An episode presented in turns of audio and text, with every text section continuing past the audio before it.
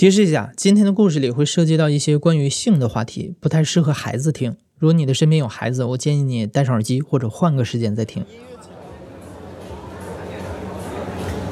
我现在是在成都罗马市附近的一个某某歌舞厅，实际上它就是一个沙舞厅。嗯，沙舞厅这个名字我听说了很久了，这是我第一次来。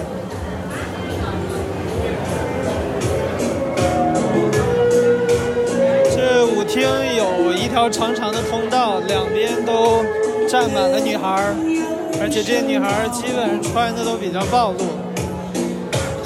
所以这个走在这个通道上，顾客会选你看中哪个女孩的话，你会去选她，然后跟她一起跳舞。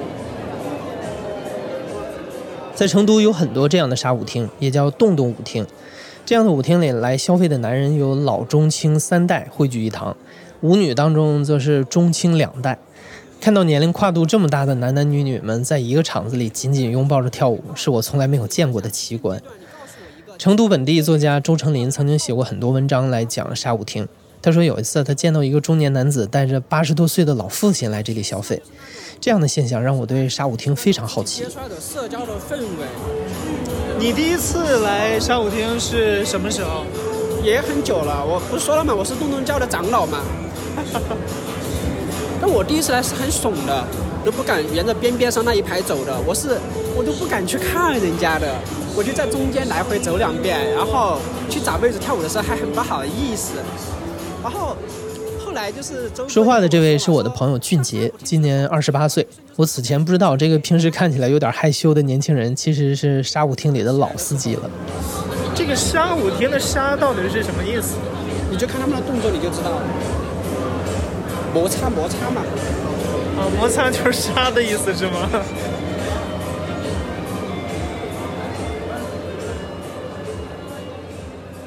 除了俊杰，这次我们还采访了另外两位杀舞玩家，一位是男性，名字叫 D 三三，另一位是女性，他希望我们叫他天使。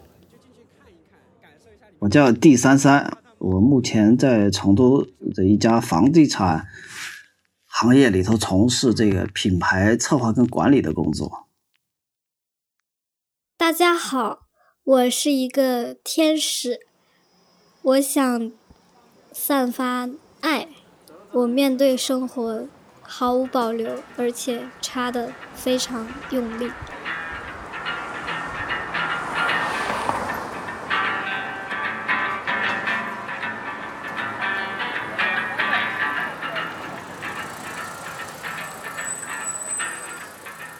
我第一次知道所谓的沙舞这个概念，其实是周边的一些男性朋友，大家有时候聊天啊、调侃啊，会谈到类似的事情。说的好听一点叫什么亚文化，直白一点其实就是偏这个情色色情行业的一个事事情吧。就是有有那种所谓的舞女或者我们叫舞小姐吧，在一个固定的场合里头提供一种就是陪客人跳舞的这个行为。其实沙就是成都人这个讲的就是摩擦的意思，就是贴的比较紧嘛，在在下体之间有有这个就是摩擦的这样一种行行为。最早是在成都的这个东二环附近，因为九十年代初期就慢慢的就就很多厂子就垮了，厂子里头的这个女工为什么叫沙舞？就是第一个跳这个舞的女的，就是那个成都东边那个叫。沙轮厂子的一个女工吧，就就类似这样，好像就是以谬传谬，就把这个东西叫沙舞。它的游戏规则是这样的：这个老板他提供这个场地，这个沙女也好，或者说沙客也好，要买这个十块钱的门票，进去以后你们怎么交易，他是不再干涉了。这种运作模式其实也是比较先进的，它跟我们现在提的什么 O2O 啊，什么平台经济啊。老板只是提供一个场子，提供一个平台，所有的这个交易，它的利润风险，你们就自己承担。总之，我觉得这个事情吸引我的是什么？就是说，它是介于一种就是合法跟所谓的非法之间的第三空间这样的东西吧。差不多是在两年前的夏天吧，我就根据网上的一些信息，还有。哎，所谓的前辈嘛，写的一些类似于攻略一样的东西，自己去去亲身经历了这样一个事情。那个时候我二十岁左右，然后朋友当时正好换到成都那边去工作，说那你来成都玩吧。当时是失恋了，超级伤心，就喝了好多酒。大家说那去沙舞看一下吧。我说哎，现在还有吗？就听起来感觉很 old school。然后我是那种什么东西都想体验一下，然后反正是那种喝大了的状态就去了。当时我们是先去了第一个舞厅，然后第一个舞厅那一天没有开。之后很搞笑的就是门口有好多摩的说：“哎，来跳舞的吧，我拉你去下一个舞厅。”我们就好呀好呀，就是 他们就去别的舞厅门口等活干，之后又给我们拉到下一个舞厅。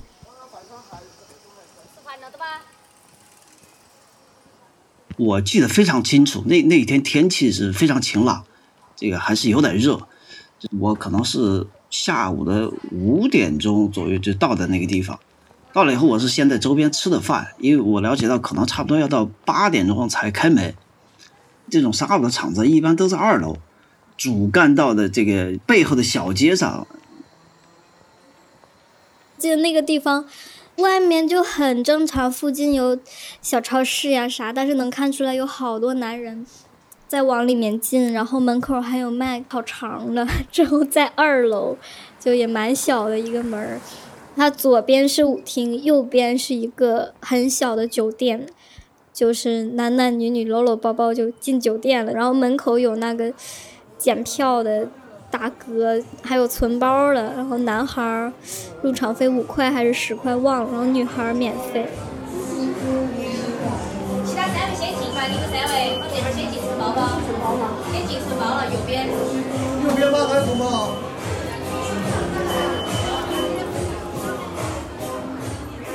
完了以后，他给就是纸质的票，拿着这个票过一个安检的门，就跟那个坐高铁一样，要要过一个安检的门。有两个那个所谓的彪形大汉，他会检票。进去有有一个这个门帘，打开以后，它是像一个前厅一样的。再推开一个门帘，进去以后。会看到一个相对比较大的，可能有个两百多平的一个舞池，大家一窝蜂的往里面挤，然后里面巨昏暗，就特别黑，然后有那种昏暗的灯光在微微的闪烁，就进去就一股热浪 扑上来，因为人太多了，挤得密不透风，四周墙上都是巨大的镜子，然后越往里越暗。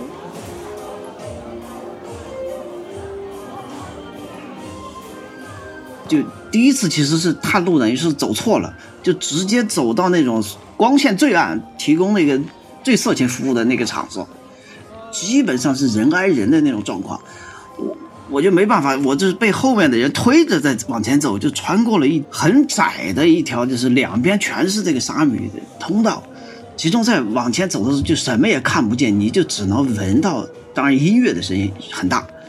完了，抽烟的那个味道也也也很浓郁，还有酒的味道，还还有一种就是人的身体上的那种，就是说你说不清是汗的味道，还是就是他们那种身上的化妆品的味道，总之是一种很刺激你欲望的那种味道。过了差不多有个五六分钟以后，这个眼睛就适应了光线的强度，通过那个就是镭射球的闪打到那个就是沙女的这些脸上，哎，这个。怎么描述呢？就是真的那个舞池里各种不可描述的事情。走在两排女孩之间，我有点不敢看她们的眼睛。这些女孩穿的都有点暴露。中间是那种就是收费的舞女，就是站在那里玩手机发呆，然后偶尔看看周围的人。衣服的话会穿的。比较少，妆容会很浓烈。本来四川女孩就很漂亮，然后那么一搞就更漂亮了。然后周围都是男人们，一圈一圈围着舞女孩走。一般都是跳一曲就是十块钱，反正一曲就是四五分钟嘛。过程中如果你有什么要求，反正就哎呀上下其手嘛，反正这个你就试探嘛。他如果你拒绝了，你就可以找下一个。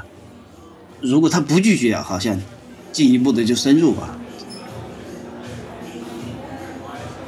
因为我是不小心被挤到了男人圆圈队伍。我说我也想去跳，但是我的朋友们都开始在物色舞舞女了，女孩们就是没有人理我了。我就一直在想我要怎么跳啊什么的，我也想玩，没有啥意思。然后我朋友就鼓励我说。哎呀，也也没人跟你跳，你要不就站在那个女孩堆里，然后你自己选一个陌生人跳吧。然后我说，哎，行啊，没准还能赚包烟钱啥的。但我当时根本没想着赚钱，我就是想去体验。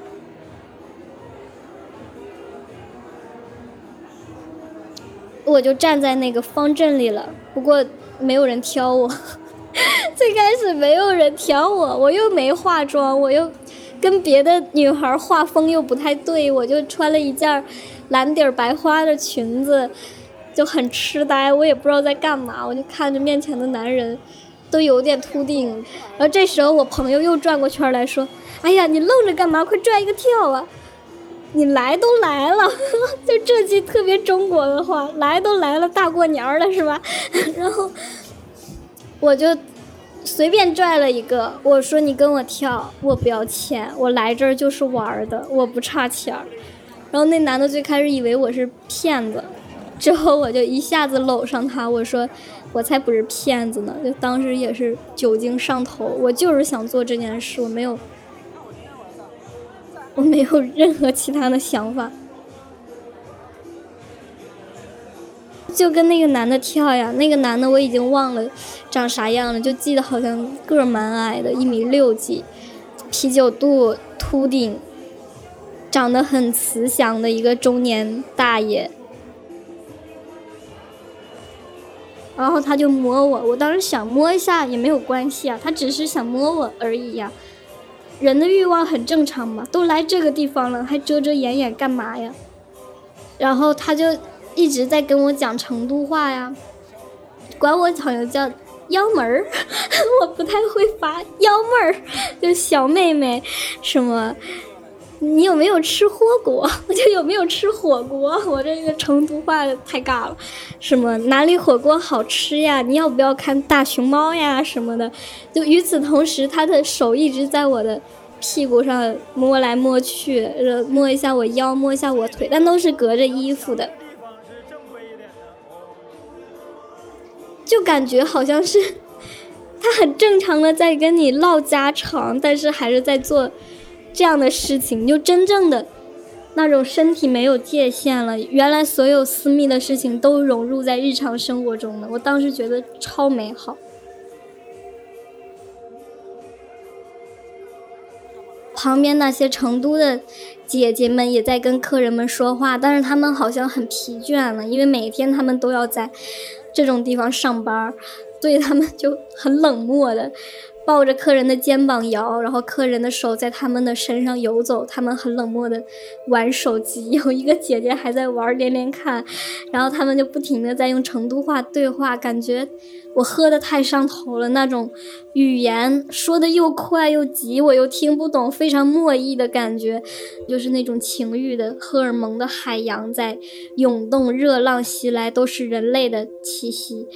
非常浪漫，然后放着那个音乐，昏暗的房间下，我不再是我了，你不再是你了，我们只是两个有情欲、有渴望的动物，非常放松，非常治愈。我早已经把我前男友忘在脑后了。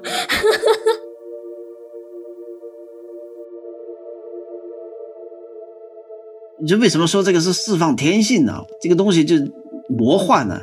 因为人挤人挤到什么地步啊？就是你你的一只手里头在 抱着一个屁股的时候，就是你的你的手心在抱着一个人的时候，你的手背就另外一个另外一个身体在摩擦你，就觉得这个太太奇幻了，你就感觉到可以无限的去释放的东西，而且你的这种释放，你只要跟他谈好了条件，这个都是可以得到满足的。关键这种就是很隐隐私的事情，你想，你你会发生在一个就是说，可能有几百个人的场次里头，很癫狂的一种状况状态。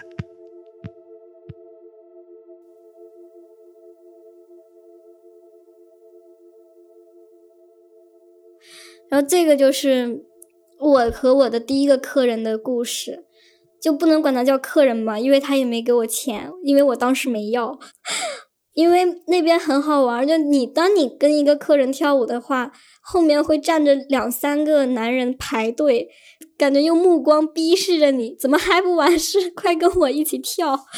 我就跟他跟第一个男叔叔告别了，我就突然亲了他一口，好像里边人不会接吻的，但是我当时就是想亲他一口，我觉得他特可爱，尤其是他抱着我说要不要去看大熊猫的时候。太可爱，我就亲了他一口，然后那个叔叔当时乐的，他的开心都要蹦出来了，感觉他一下子，他就突然拽着我猛亲，我说不要了，只能我亲你，不要你亲我，我就走了，我就去跟下一个人跳舞了。下一个舞伴就是我穿了一个衬衫，下面就普通的一个牛仔裤，感觉就是像。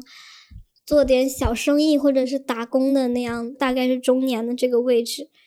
嗯，我会形容他当时可能已经比较着急了，就是他可能已经硬了，迫切的想跟我跳舞。所以这首歌完了之后，他立刻把我拽走了，带着我穿梭过所有的人群，就在很多人群的肢体里边 拨开人浪，然后把我带到最黑暗处。把我放到镜子面前，他当时会很迫切，想让我跟他有更亲密的接触，比如说用手隔着裤子去帮他抚摸。但我当时其实刚开始的时候会有点吓到，因为他一句话都不说，我只能听到他粗重的喘息声音。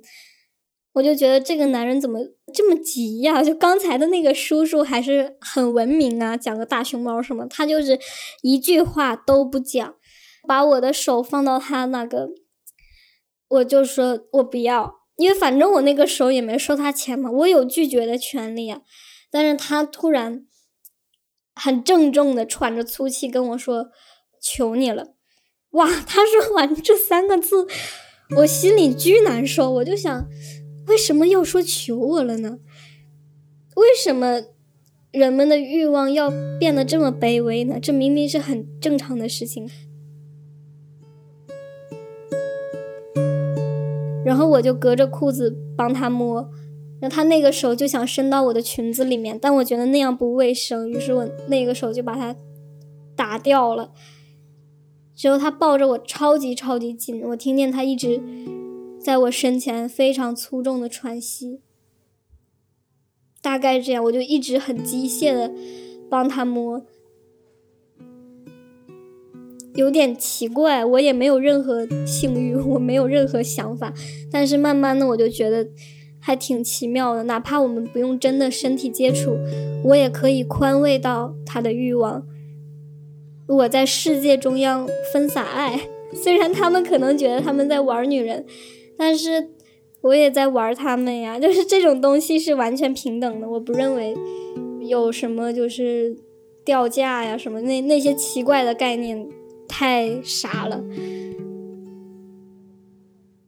不过这个我有管他要钱，因为我觉得我付出了我的劳劳动，虽然不知道，虽然不知道他他怎么样，之后一曲完了，我管他要了十块钱，之后灯就开了，每首歌完了之后都要开几秒灯，其实就是给大家一个转账扫码然后付钱的一个。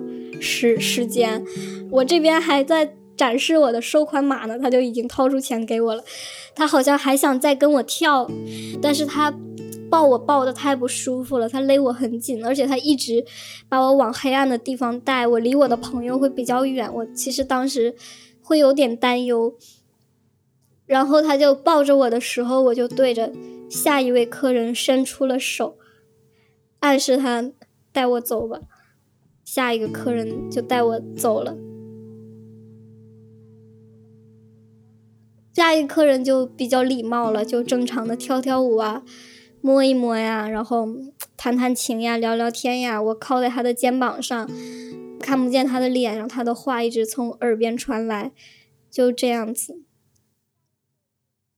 有有的这个女的性格是比较开朗的，也愿意跟你聊天啊，就是问哎，你从什么地方来啊？你你。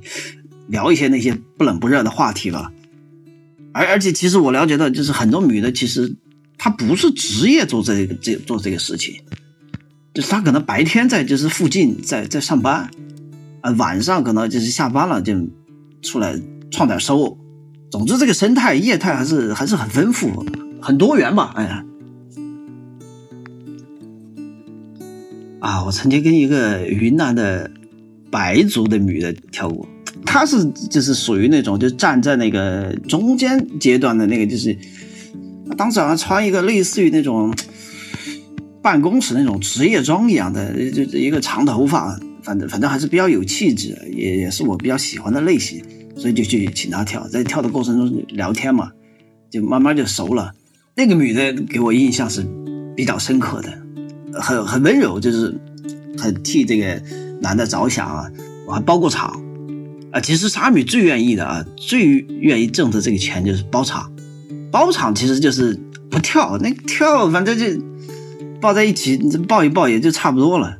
就是陪你，就是在这个所谓的这个就是酒水区啊，他点一些饮料啊，就是呃坐下来聊天啊，他他就陪你聊天嘛，纯聊天。包场一般就是三百到四百块钱，好像他们其实最愿意挣这个钱。所谓包场其实是到第二次了，哎，第二次以后就就留了电话，留了电话以后就哎某一天可能就哎就想去约他，就是先去打电话说哎你今天晚上在不在，在哪个场子？因为这些女的有时她她会这个串场子。西北二环的这个周边啊，就是比较大的场子，要三四个。哎，结果他说，哎，他他在，就去了嘛。哎，跳完以后就大家在那个所谓的酒水区聊天，差不多从九点多吧，一直聊到差不多十一点了吧。他说他是这个在这个云南景洪还是哪个地方的，反正是一个乡下，他们是那个白族。我说你怎么知道这个事情的？你怎么从云南跑到这个地方？他说：“哎呀，他们村子周边的村子也有人搞这个事情，因为这个事情呢，相对是比较安全的，嗯，所以所以他也就被带到这个行业里头来了。后面就没有联系了，我我的手机在里头都被偷了，有一次就联系不到了，说不定他也就不做这个了，或者说他其了其他厂子，就这个人就从来在你的生命中就等于消失掉了。”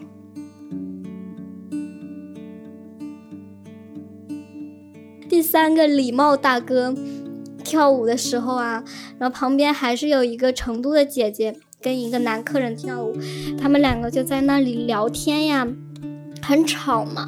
之后那个男客人就在很小声的嘟嘟囔囔的说，那个姐姐说啊，你说什么？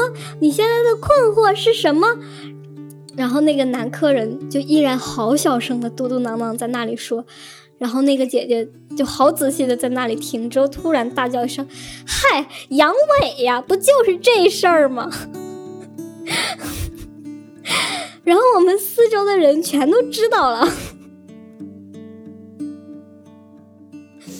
当时我还笑了笑，后来我怕那个大哥尴尬，我就又止住了我的笑声，但是好像没有人在意。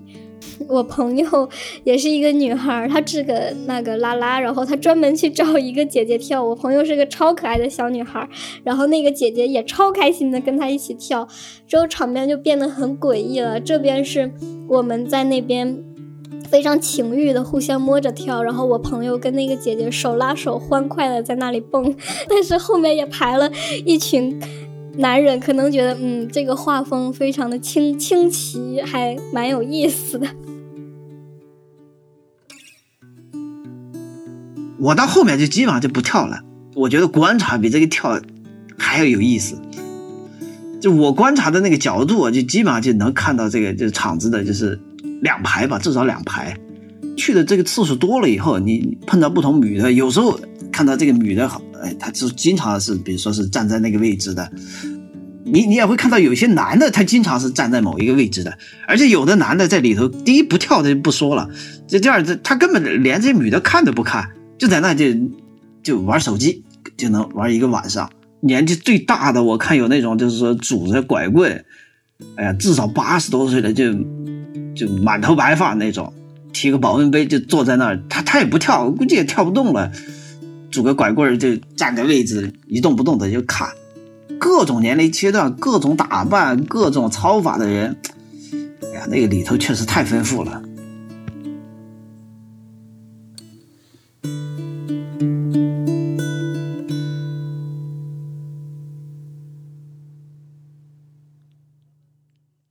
基本上这几个场子啊，他还一帮就是比较年轻的那个沙女，他是周边那个聋哑学校的一些学生。哎呀，那个人数可能差不多要在十几个人左右，年纪可能就是十八九、十七八岁。因为有一次我去下午场啊，我刚开始还不知道这个情况，就无意中就就邀请了一个女的，反正就冷冰冰的，就一句话也没说，就跳完以后，好像是我记得好像是跳了四次吧，结果他给你升了个值，他意思就是五次，啊，因为多十块钱嘛，这个这个也没什么，就给了他了。结果我晚上就是五点半出来的时候，就就跟一个年纪比较大的所谓的老沙克出来，他就去这个。就去跟那个女的开玩笑嘛，说你的钱掉了，啊，那个女的就就回头看了一下，也没说话，就打了一个手势。哦，我突然意识到，这个好像应该是一个残障人士，应该是一个聋哑人，啊，我就问这个男的，哎，你跟他很熟啊？他说，哎呀，这一帮人都是旁边那个聋哑学校的学生，我下午就跳了，明明跟他跳了五五曲，他非跟我说是六曲。就看到他那个情况，我只能吃哑巴亏。我说，哎，对了，这这这，你这个是正儿八经的吃哑巴亏。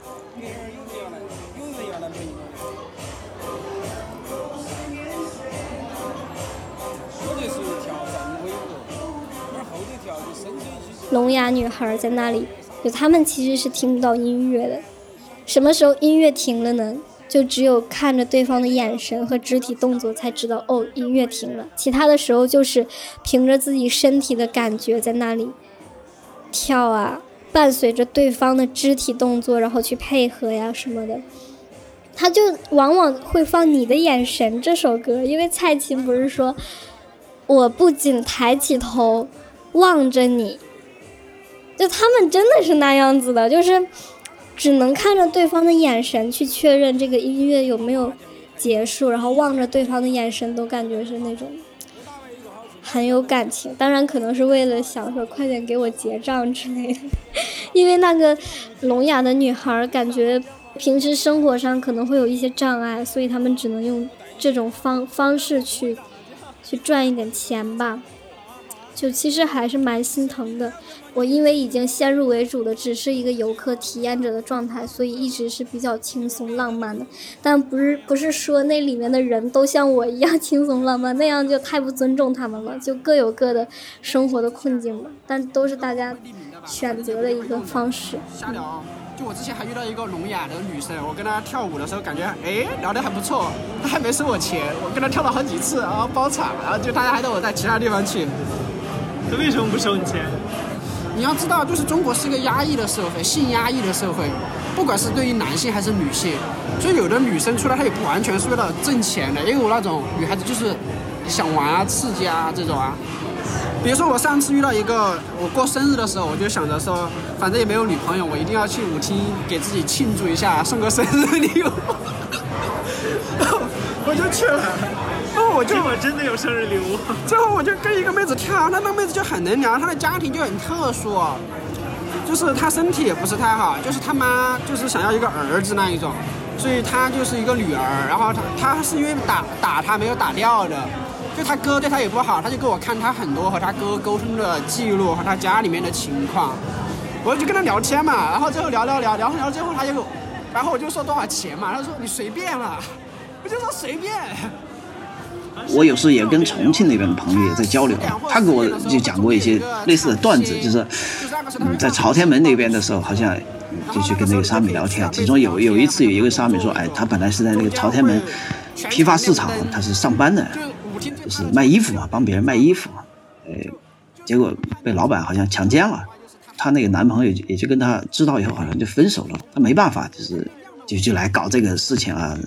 其实，当你听到这些事情的时候，你你会觉得，他他其实也是一个受害者。有时候，如果他说的是真的的话，他也是一个受害者。其实我发现，大部分女的啊，最终还是归宿，所谓的归宿，她最终，哎呀，我们这个跳完最后还不是要嫁人，她还是想回归家庭生活。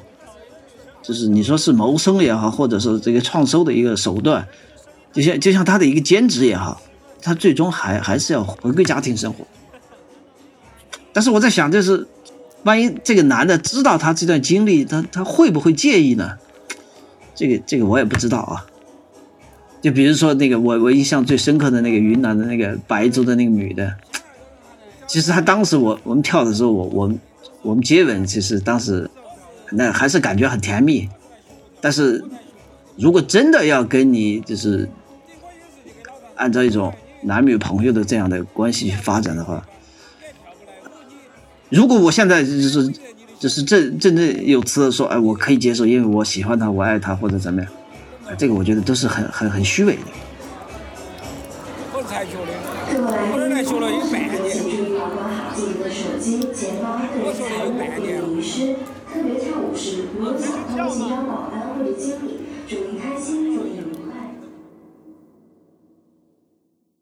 他大概会营业到十二点半还是十一点半，我其实有点记不清了。但是他结束的非常突然。猝不及防的音乐停了下来，灯光开了，我还以为可能还会再有别的歌，就再也没有别的歌了。因为在跳的时候，有时候也会灯亮嘛，有的时候是保安过来抓小偷，还有的时候可能是给给大家扫码呀什么的。但是那一刻灯亮了就是亮了，再也没有黑暗的那一瞬间，然后所有人都是很自然的就往外走。那今晚就这样了，没有人说什么。就是哎，明天见。没没有人会说这样的话，就是音乐停了，灯开了，人散了，哦，今晚结束了，大家又回到日常生活里去了。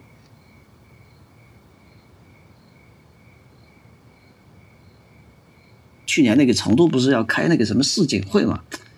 哎，这个几乎所有的场子现在都关了，其中有一段时间好像是就。是去年的九十月份吧，就是即使那些开的场子啊，里头那你进去以后，那个氛围跟以前也完全不一样了。不定期的有这个警察进来，就是说他会巡查光线啊，现在能真的是能亮瞎人的狗眼，已经不好玩了。到现在为止，好像很多场子都都没有没有开了吧？我也很久没有去了，因为知道疫情嘛，这这这些地方肯定肯定开不了。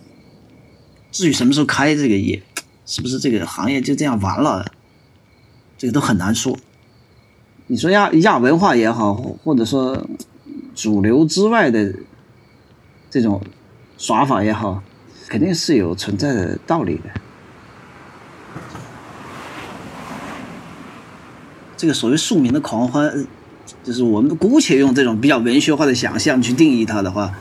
这个确实就跟这个城市的特色，它是有直直接的很非常直接的关系的。就这个城市的市民文化，经常在这个所谓的官方的或者说这个比较有流量的那些自媒体的那些就是资讯里头，对这个城市的了解啊，那那个确实太太片面了。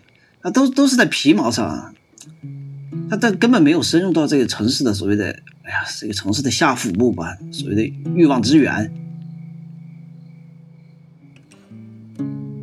也就是为什么这个事情，它它是在成都这个城市发源起来的，确实跟这个城市就是它它远离这个政治中心，它它受到这个就是说主流的这些东西的，或者说嗯比较沉重的东西的辖制影响，它它是比较弱的，它比较轻，比比较愉悦，比较重视个体的感官。我们的我们是北方人嘛，那个。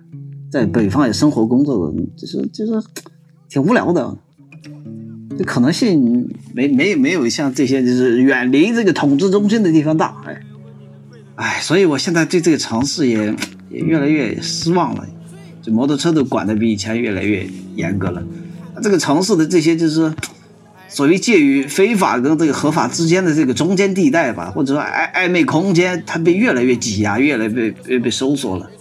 如果如果这个城市变得跟其他城市都都没什么差别的话，哎，那个太无趣了。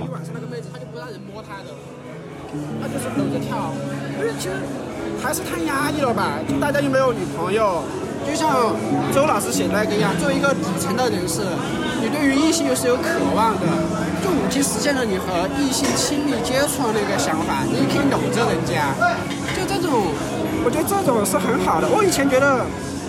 这个很没有意思啊，还不是暖色情嘛，就是砸钱玩嘛。就直到有一天，就是就是那段时间收入也不是太好，就是一个人在家就很难受，喝了一点酒。然后去了舞厅的时候，那一瞬间我就觉得周老师写的那个爱与希望那个含义，你知道吗？就你看到那一排美女，然后而且你知道你可以去抱着她跳的，这就是低下层人士那种对于美女的可以接触的那种渠道，就是跟人的心性，我觉得还是有关的。你心性，对啊，你觉得他色情，他就色情；你觉得他温暖，他就温暖；你觉得他温柔，他就温柔。你也可以纯粹的就进来抱着一个妹子，感受一下那种人体的连接和人体的温度。这个在中国太缺了，咱们看人家妹子牵一下手或者拥抱，咱们都觉得不好意思。这个地方你抱人家妹子，你觉得是一种那种连接，特别现在人这么孤独，灵魂就是生活上的压力，然后又没有钱，然后男女比例又失衡，这种对他对那种年轻心理上的折磨，你看三十岁了还是处男至今，这种对人的打击。所以说，周老师以前跟我说句话，我觉得是很受用的，就是说你要抱着猎奇和心态来，你去你是去感受不一样的生活，就你用这种状态去在这个地方，你就会又有不一样的感觉。便宜啊，十块钱坐一晚上，五块钱的一杯水，无限续杯。你想想，这个小哥拿着一个茶壶全场走，给你加开水。去星巴克二十块钱喝一杯茶，这简直就是人间的福音啊！你就算是不去跳舞，你就这么转两圈，也是一种美的享受，是不是？待到晚上十点半，虽然朋友们各种怂恿，我因为不好意思，最后还是没有去跳。不过这已经足够满足我的好奇心了。回来之后，我又读了一下作家周成林写沙舞厅的文章。他描述这些舞女的时候，有这么一句话：为了生存，为了多挣一点钱，独立挣扎，他们比很多冠冕堂皇、呼风唤雨，实则自我阉割、蝇营狗苟的人更无奈，也更有勇气，甚至自由。这句话深得我心。对了，还有个事儿，如果你是故事 FM 的老听众啊，你对我们每期节目的片头曲肯定不陌生，但我们从来没有和大家分享过这首曲子背后的故事。事实上，它诞生的背景就是一个和沙舞厅有点关系的夜晚。这首曲子最早是我们的声音设计彭涵创作的，在后来故事 FM 的三百多期节目里，彭涵和杨帆两位音乐人把这首曲子做了很多个变奏的版本。如果你想听一听这些版本，欢迎在网易云音乐上搜索专辑《故事 FM 主题曲》来收听。你现在正在收听的是亲历者自述的声音节目《故事 FM》，我是主播艾哲。本期节目由梁科和我制作，声音设计彭涵。感谢你的收听，咱们下期再见。一杯啤酒，酒精挥发的速度，带走我身上最后一丝温度。离开笑容和拥抱，我一个人走向夜色的深处，我聆听着男人的愤怒和女人的啼哭。我迷了路，啊，我需要一个摩的师傅带我去 disco。